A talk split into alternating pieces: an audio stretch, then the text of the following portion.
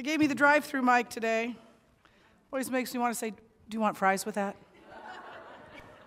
I also, there's an issue here. I hope it doesn't fall off. I have little tiny ears, so uh, it doesn't want to stay on my ear, but uh, hopefully it'll. Hopefully it'll stay there. Yeah, you probably don't really want to hear my voice right now. I sound a little bit like a 13-year-old boy, especially when I, when I try and speak loud. So everything's cracking. Uh, but I'm here and I feel fine. I just don't sound great.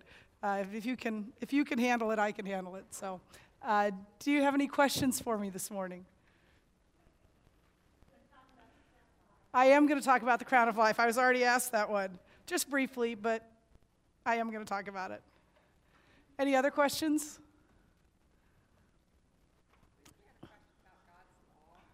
Yeah, and what does he mean by the perfect law which gives freedom? And I will talk about that as well.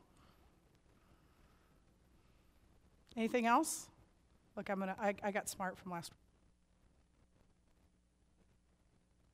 Oh, but the mic didn't. Yeah, here it came back on. Good, good. Okay, well, let's pray and we'll get started. Father God, thank you so much for today. Uh, thank you so much for your word. Golly, there's so much in this part of James. Um, just I was just overwhelmed with it as I was reading through it. And Father, I just pray that that um, my words would be your words, Father. That that um, what we would glean from your word today would be exactly what you want us to glean.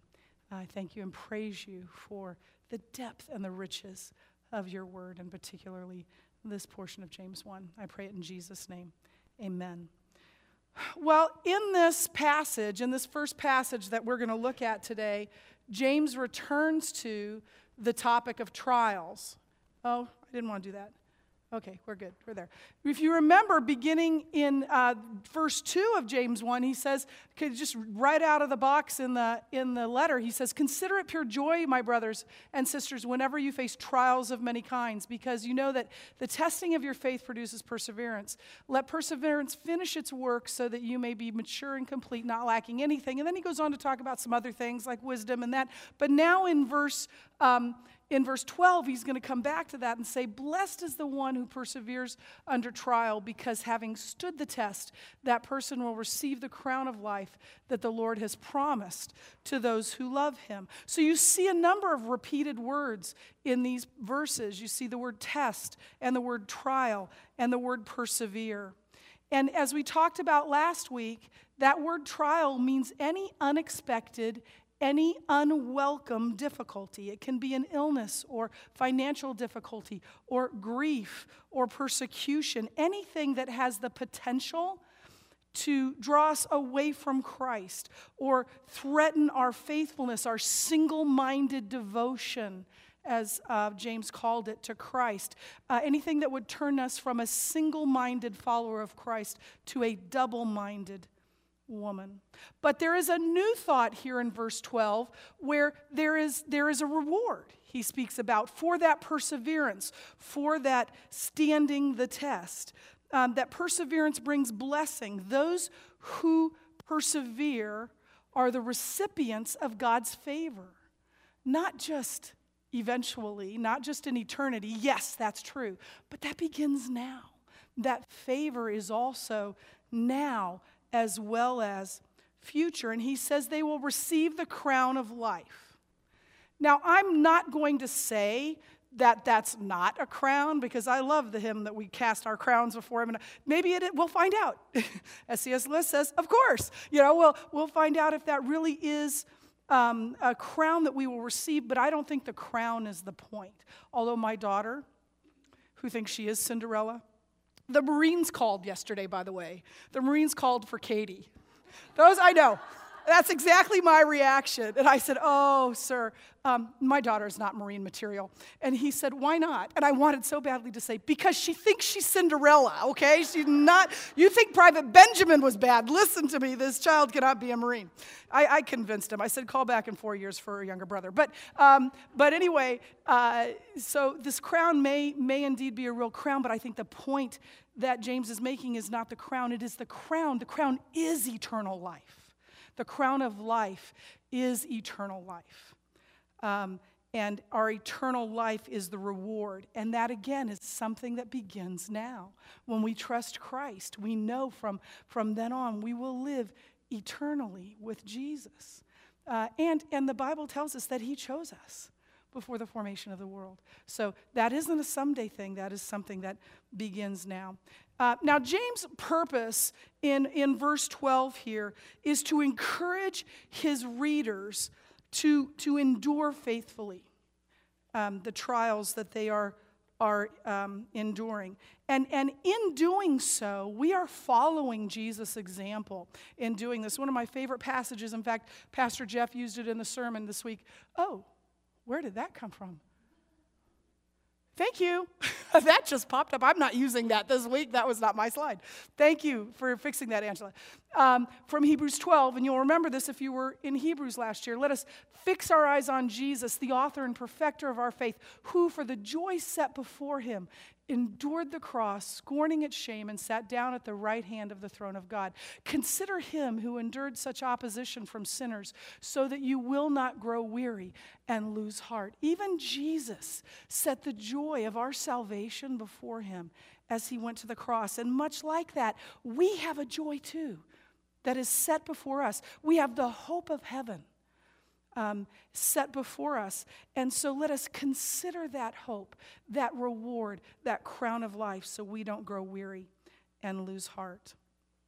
So this, this verse 12, I'm going to read it again along with uh, verse ver, through verse 15 because it's a hinge verse. It's, it's looking backward and it's looking forward. So we'll start again with 12. Blessed is the one who perseveres under trial because having stood the test, that person will receive the crown of life that the Lord has promised to those who love him. When tempted, no one should say, God is tempting me. For God cannot be tempted by evil, nor does he tempt anyone. But each person is tempted when they are dragged away by their own evil desire and enticed. Then, after desire has conceived, it gives birth to sin, and sin, when it is full grown, gives birth to death. May I just say that the grammatical inconsistency in that, I know it makes it not sexist, but it's grammatically inconsistent and it bothers me. But I've, I've got that off my chest now. So it's when each person, they, no. But that's, that's the way the New NIV reads, so that's the way we'll read it. Um, that word test, uh, we talked about last week. In the Greek, it's this word, and that word tempt, um, when tempted, same word. So when he has stood the test, peirasmos. When tempted, peirasmos. It can mean either test or tempt, um, depending on the context. Uh, and it's the same word in verse 12 as is in verse 13. It's translated test in verse 12. It is translated tempt or tempted. So, this is a verbal link that we've talked about before with James, where he'll take one word and then he goes on to a new uh, passage and he uses that word again. But it's more than that here because tests or trials can lead to temptation. When we face trials, we are often also tempted. When we face financial difficulty, we may think, you know, if I just put this down on the tax sheet, maybe I'd get more money back. Or if I just followed this red herring, if I just followed this get rich quick scheme. Or when we're facing trials in our marriage, we may think, you know, we may be tempted to, to get that need for relationship filled elsewhere. Or when we face loss of any kind, we may be tempted to turn from God.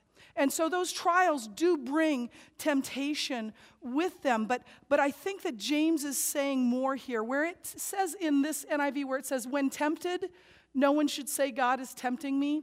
I, I believe a better translation, not me, I, this, I, don't know Greek, but based on what I've read, um, I believe a better translation of that would be never, when you are put to the test, say that God is tempting me. Um, or when you face temptation due to trials, never say that God is tempting me. God does test his people, but he does not ever tempt them. So, what's the difference then between testing and tempting? First, let me say that not, I do not believe that all trials are tests from God. I, I do believe in a sovereign God, but, but I think sometimes it can make us feel like God is um, some sort of evil dictator when we think, why would God do this to me and, and have this test? So, uh, uh, but I do believe that God can use and God can bring good from anything. Um, and, and I've seen that over and over again. But God does, in fact, we see it throughout Scripture, test his people. But that's different than tempting. The purpose of testing that God either brings or allows is to grow us in our faith, to make us more like Jesus. Testing always has a building, growing, positive purpose. He's never saying, I'll get you now. He's always saying, I want to conform you. He's lovingly saying, I want to conform you into the image of my son. The purpose of temptation, though, is to, is, is to tear down our faith, to turn us away from God. Now, we might be tempted to say that that, do you see what I did there? We might be tempted to say that that temptation comes from Satan. Um, and while actually James is going to bring that point up again in, uh, in James and, and say that, that's not what he's saying here. He's not saying, you know, the devil made me do it. He is saying that uh, he lays the responsibility for our giving into temptation squarely at our own feet. Our sin is our responsibility. Uh, when we choose to give in to temptation, that is our responsibility. We are responsible for our own actions. That's something we all teach our children, and sometimes something that we need to learn ourselves. So it is our very sin nature that causes us to be tempted. Satan may entice us, he may set some sort of bait, but we bear responsibility for our own sin. And, and James uses a metaphor here, uh, and he uses actually two metaphors one of fishing, so kind of setting that bait, and one of trapping, being dragged off um, and dragged away. Um, and, and the temptation may lure us, but we're always the ones that choose to bite. We're always the one that chooses to take the bait. And all of this, in all of this, James very graphically illustrates the destructiveness of sin. It is not harmless. Sin is not harmless. There is no such thing as victimless sin. Sin leads to death. Romans 6:23 teaches us the same thing. It says for the wages of sin is death, but the gift of God is salvation in Christ Jesus our Lord. And it starts with desire, evil desire. Not all desire is evil, there are good desires as well. Um, but when it is evil desire, and when we nurture that desire, when we don't turn away from it and say, No, I'm not going to do that, when we begin to nurture it uh, and massage it, it eventually gives birth to sin, which gives birth to death. Before I, I taught adults, um, I taught teenagers. I led an FCA for a number of years. About the time that I realized I was no longer refing the wrestling matches on the floor and going, don't get hurt, or uh, all of my illustrations came from changing diapers, I realized it was time for me to move from teaching teenagers to teaching adults. But um, one of the things that we would always talk about fairly frequently was sexual temptation. And the question that those kids always asked is the wrong question. And the question they asked is, how far is too far? So, in other words, how close can I get to this fire before actually getting burned? I have some experience with this because as a very young child, this is a very early memory, so I maybe was four, my mother told me that the cigarette lighter in the car was never to be used because it got very hot. So, don't ever touch that. Well, I'm Amy. So I was like, I got to find out. And so one time when she wasn't looking, I pressed that thing in, it popped out. I saw it was all red, and I went like this. Oh, yeah, that was hot.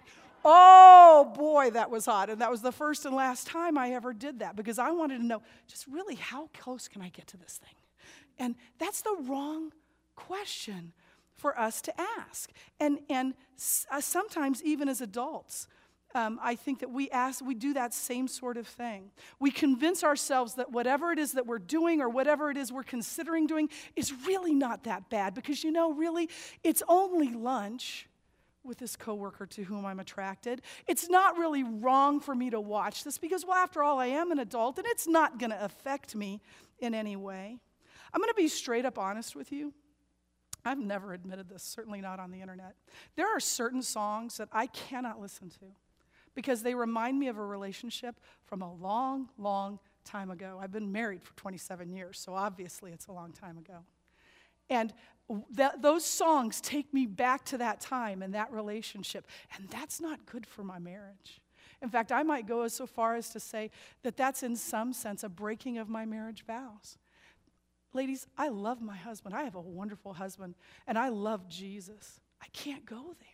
I can't allow myself to be tempted to think about those things. So I just don't.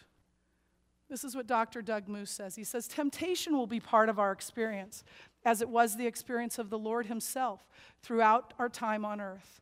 Christian maturity is not indicated by the infrequency of temptation, but by the infrequency of succumbing to temptation. We will be tempted. It's not sin to be tempted, it is sin to succumb to it, however. So God does not tempt us. And now James is going to give us a contrast. What does God do? If that's what he doesn't do, then what does he do? Don't be deceived, my dear brothers and sisters. Every good and perfect gift is from above, coming down from the Father of the heavenly lights, who does not change like shifting shadows. He chose to give us birth through the word of truth that we might be a kind of first fruits of all he created. So he starts with these words, do not be deceived. And that actually looks backward and forward. Do not be deceived about temptation. Temptation is dangerous, and you are responsible for your own response to that temptation. Do not be deceived about that. But he's also saying, do not be deceived about God. God doesn't tempt, God gives good gifts to his people. Now, in verses 16 through 18, uh, Paul, Paul, James has um, three purposes. First is to bring us back to this idea, idea of singleness of intent. You remember in verse 5 where God gives wisdom generously. We talked about how what that actually means is he gives wisdom with a single intent. He is single minded in his giving of wisdom. And he is also now single minded in giving his people all good gifts. Every good gift is from a good God. Uh, he is the one that gave it to us. The secondly, as I already alluded to, is to provide a contrast between what God does not do, He does not tempt, with what He does do. He gives good gifts to His people. And then the third thing is to introduce this word, word. That's the word. The word is word. And it is a theme that will continue um, through the rest of the chapter.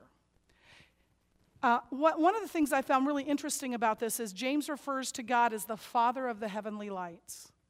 Um, whenever God is called Father, it is often referring to his role as creator. And the heavenly lights are the universe, the stars in the heavens. And so, what James is telling us here, what James is, is calling God, is the Father of the universe, the creator of the universe, the King of the universe. Most Jewish prayers begin with the words, Blessed art thou, O Lord our God, King of the universe. I love that. And so James is reminding us that this giver of good gifts is the creator of everything. The creator of all good things also gives those good things to us. But that God, he doesn't change. The universe changes, the moon changes, the stars change. The universe is constantly in motion, sometimes chaotic motion. But our Creator is unchanging. He does not change, and there is no shadow in Him, there is only light. And this same good God chose to give us birth through the word of truth. One of those gifts that God gives us is our birth through the word of truth. But then, what birth is in view here? Is he talking about our physical birth, that we were born on this earth? Is he talking about our spiritual birth, our salvation? Well, both are gifts from God, obviously. But I think because he says that we were born through the word of truth, what he has in mind here is our spiritual birth, our salvation. So, what then would be the word of truth? If we're born through the word of truth, what would that be? The word of truth is the instrument through which God brings his people to life spiritually. In the New Testament, where that, that phrase is used, the word of truth, it always refers to the gospel. Paul also uses that phrase. It always refers to the gospel. So if you think back to me to Ephesians, we are saved by grace through faith, through faith in Jesus Christ. That is the gospel. That is what saves us.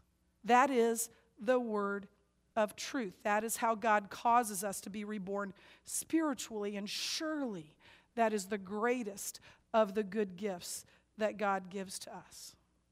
So these verses, uh, beginning at the beginning, verse 2, that we talked about last week, through 18, that's kind of the opening section. And so we're going to take a little turn here, even though there's still some connections with that opening section.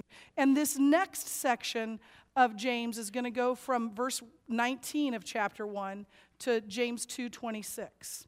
And it's all going to be about obedience um, and the importance of obedience and obedience as, as evidence of spiritual wholeness. That if we are single minded women, not double minded women, we will obey. That that is evidenced in our obedience.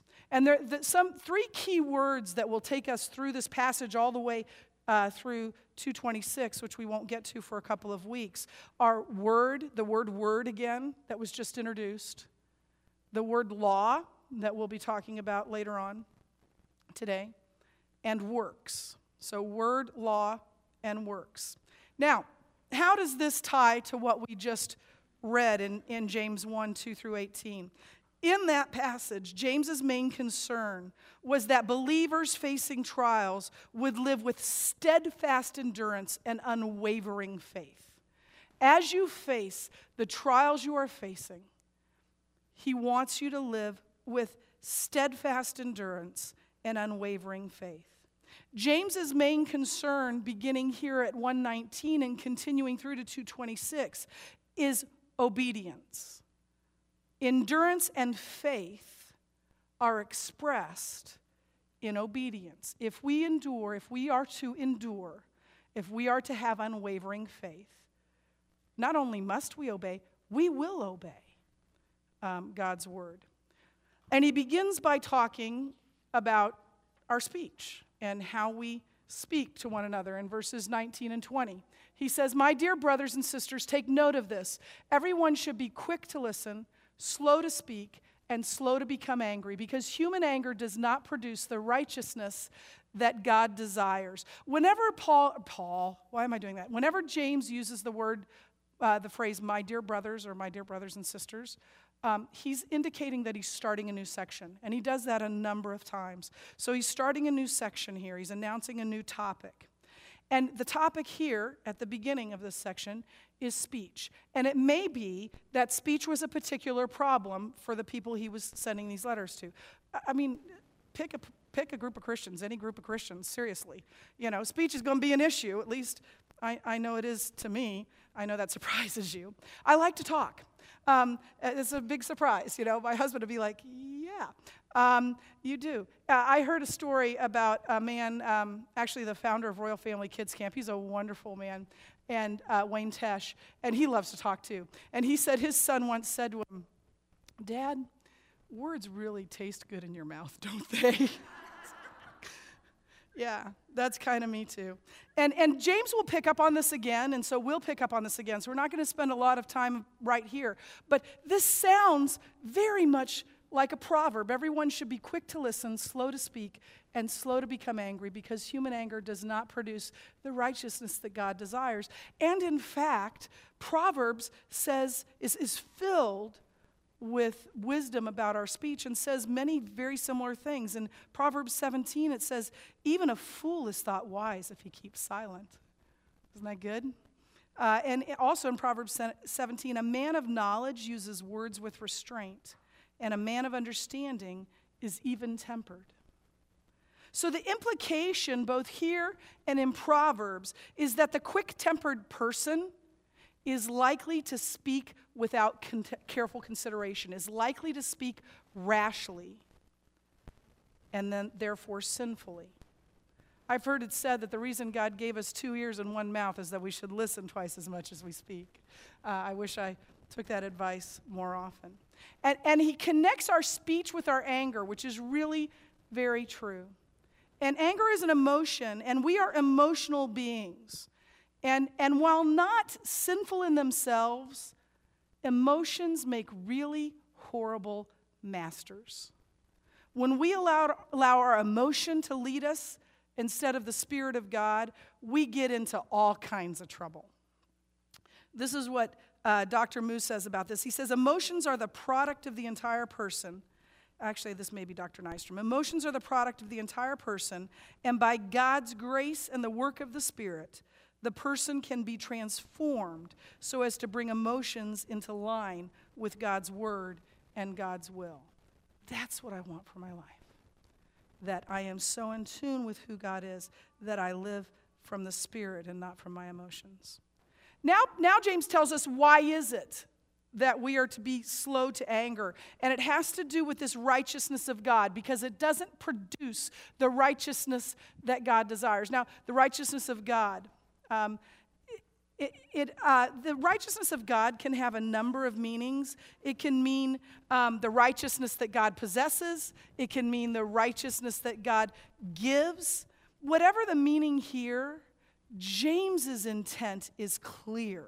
The point he is making is clear.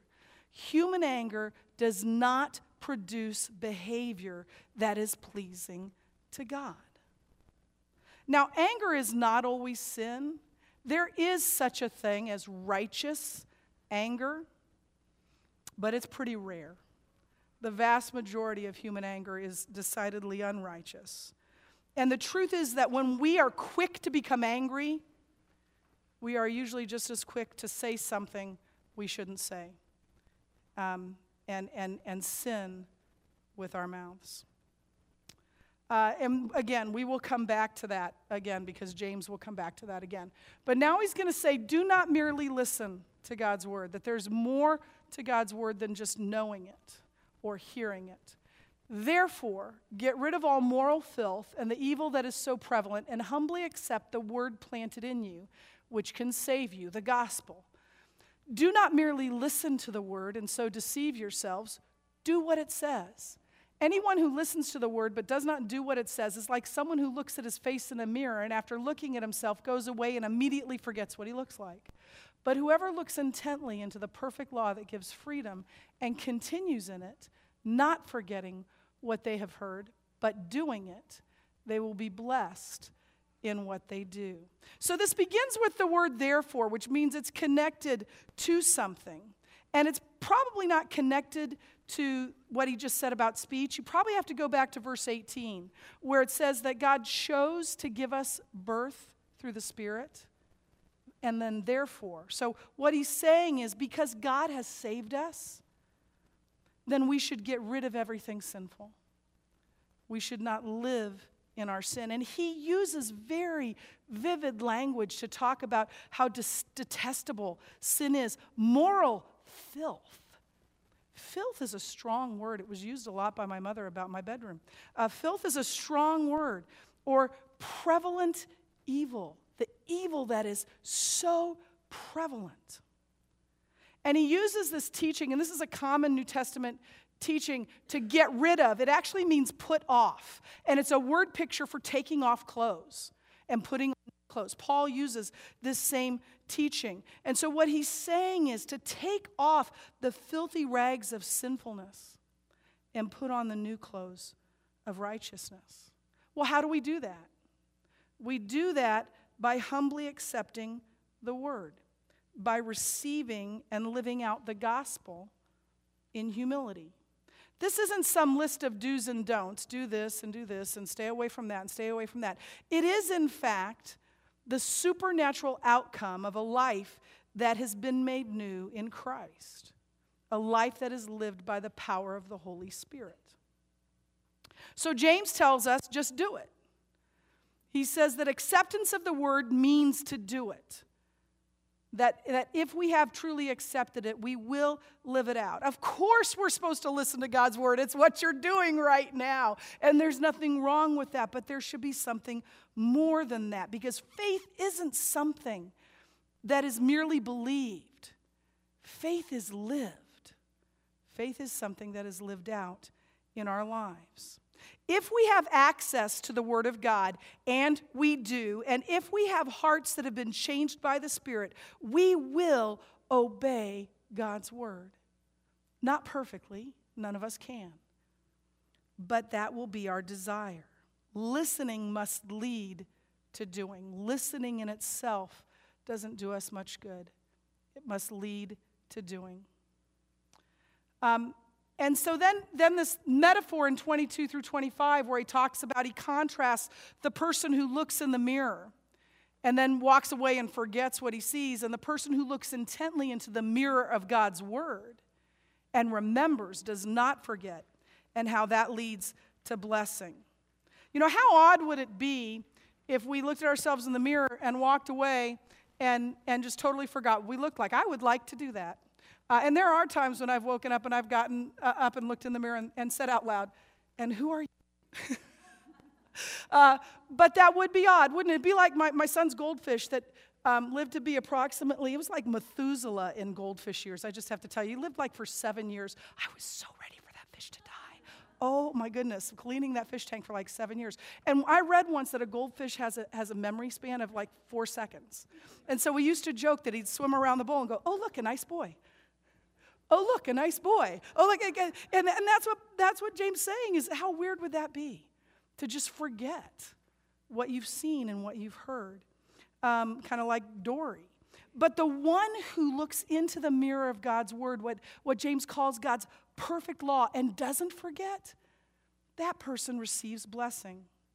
Now, what does he mean by this perfect law? Because it seems kind of weird to, put this word law in here all of a sudden, and James kind of has that rap for being all about law. It's not the law of Moses, certainly, uh, particularly not the ceremonial law uh, in the Old Testament, but rather, Paul uses a similar phrase um, where he talks about the law of Christ. And I think that's exactly what James is talking about here. It's synonymous to the word of truth. It's the gospel. It is the gospel that gives freedom. It is the gospel that gives life. It is the gospel that is the word of truth. And the gospel of Christ is not devoid of commands. You're going to find a bunch of commands in the New Testament. The thing is is that those commands are not to be done in order to win God's favor. Those commands are done out of a heart that is grateful for having already been giving God, given God's favor undeserved um, not in order to attain salvation, but out of gratitude for having been given it. And the result of living this life of obedience is blessing, both now and into eternity. Well, the last two verses we will come back to, and I will have you actually come back to it. Um, it's not moving, Angela. Okay. Okay, that's okay, because I have a Bible. I have, I have a bunch of them. And I have my reading glasses on top of my head. That's kind of why I do that. Okay, don't fall off the stage, Amy, because that would be embarrassing. Um, so, and I would love to spend a lot of time on this. You're actually going to spend quite a bit of time on it in your reflection week this week um, because um, it's, it's very important. But this is what the last two verses say. If anyone considers himself religious and yet does not keep a tight rein on his tongue, he deceives himself and his religion is worthless. Religion that God our Father accepts as pure and faultless is this to look after orphans and widows in their distress, and to keep oneself from being polluted by the world. So, to keep a tight rein, it's kind of a, a picture of a horse with a, a bit and a bridle uh, in his mouth, and keep a tight rein. And, and he will return to this idea, and so will we. Um, so, I don't want to say a lot about it now, but man, we can do a lot of damage with our mouths, can't we? Do a lot of damage with our tongues. And, and in those loose cannon moments, we can do tremendous damage to our witness, and even more tragically, to the cause of Christ. Uh, I came across this gem, just one little sentence from David Nystrom, and this just rocked my world. He says this we need to protect the dignity of others in the realms of both public and private dis- discourse. What would I say differently, or not at all, if my concern was the dignity of the person to whom I was speaking? How would I reprimand my children if my concern was for their dignity? How often would I choose to gossip if my concern was both for the dignity of the person about whom I'm speaking and the dignity to who, of the person to whom I am speaking?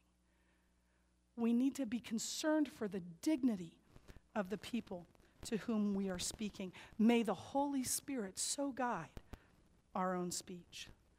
And then he talks about widows and orphans. And, and throughout the Old and New Testaments, widows and orphans are emblematic of those who are in need of care, those for whom we should be caring, those who are vulnerable and needy. And anyone who has spent more than about one uh, lesson in my class, we've gotten three into it, and I've already mentioned Royal Family Kids Camp, and I may have mentioned it before this, uh, and track camps, knows that my heart beats, particularly for foster children who are, in fact, orphans in a way. And the whole gospel um, is, is, is uh, well, let's talk about this instead. I read a book uh, some time ago called The Hole in Our Gospel by, by Richard Stearns, who's uh, the president of World Vision. And he talks about how the church for many years has been so concerned about the spread of the gospel in terms of salvation that we lost our concern of caring for people's physical needs. On the other side of the coin, I, I, read a blog recently. Now, it was about Bono, and I love Bono, so don't get me wrong here. And I don't think Bono would approve of this title, but the title of the blog was Bono Preaches the Gospel of Social Justice. Ladies, that's no gospel.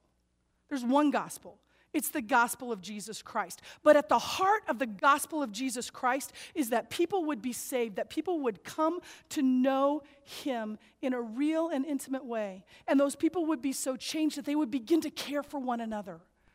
That, that social justice is part of the gospel of Jesus Christ.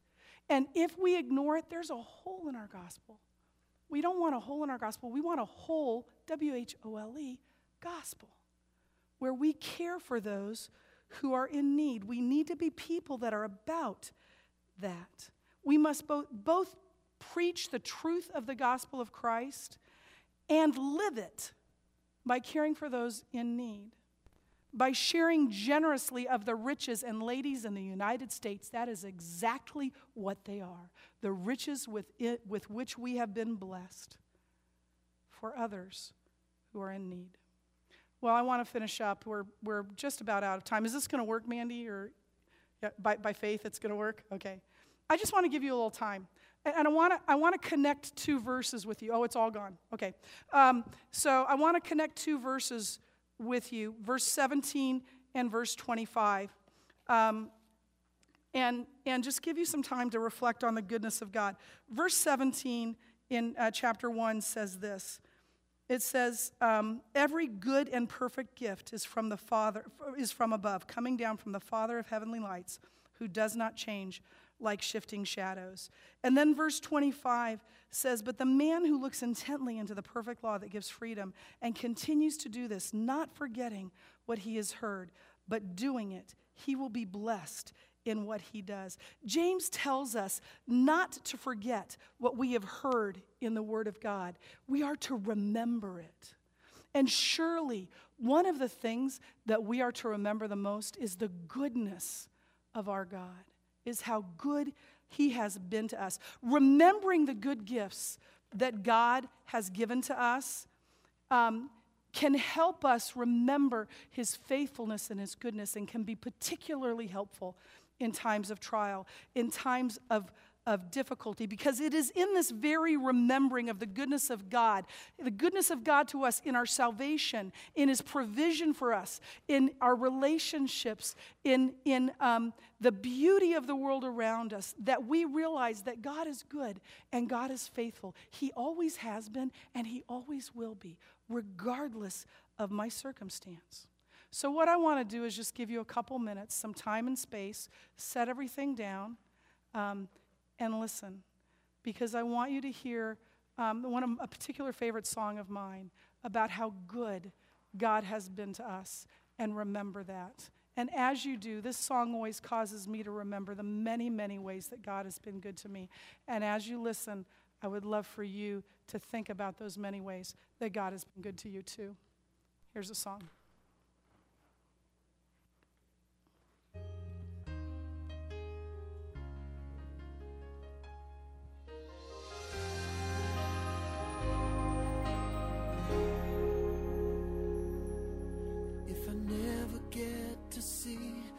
Another rainbow or share another laugh with a friend. If I never stand barefoot by the ocean or get to kiss my child goodnight again. If I never have another prayer that's answered have another blessing come my way. If this is all I know of heaven's kindness, Father, I would still have to say,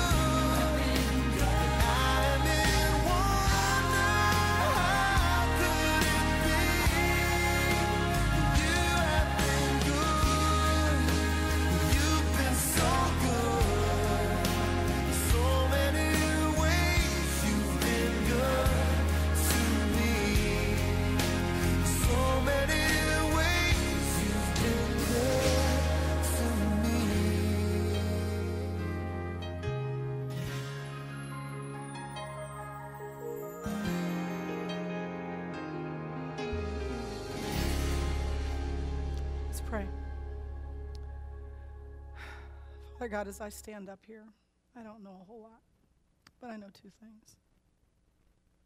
There are women in this room for whom my heart is breaking that know things of trials that I know nothing. Father, I also know that you are good, and you are the God who provides, and you are faithful.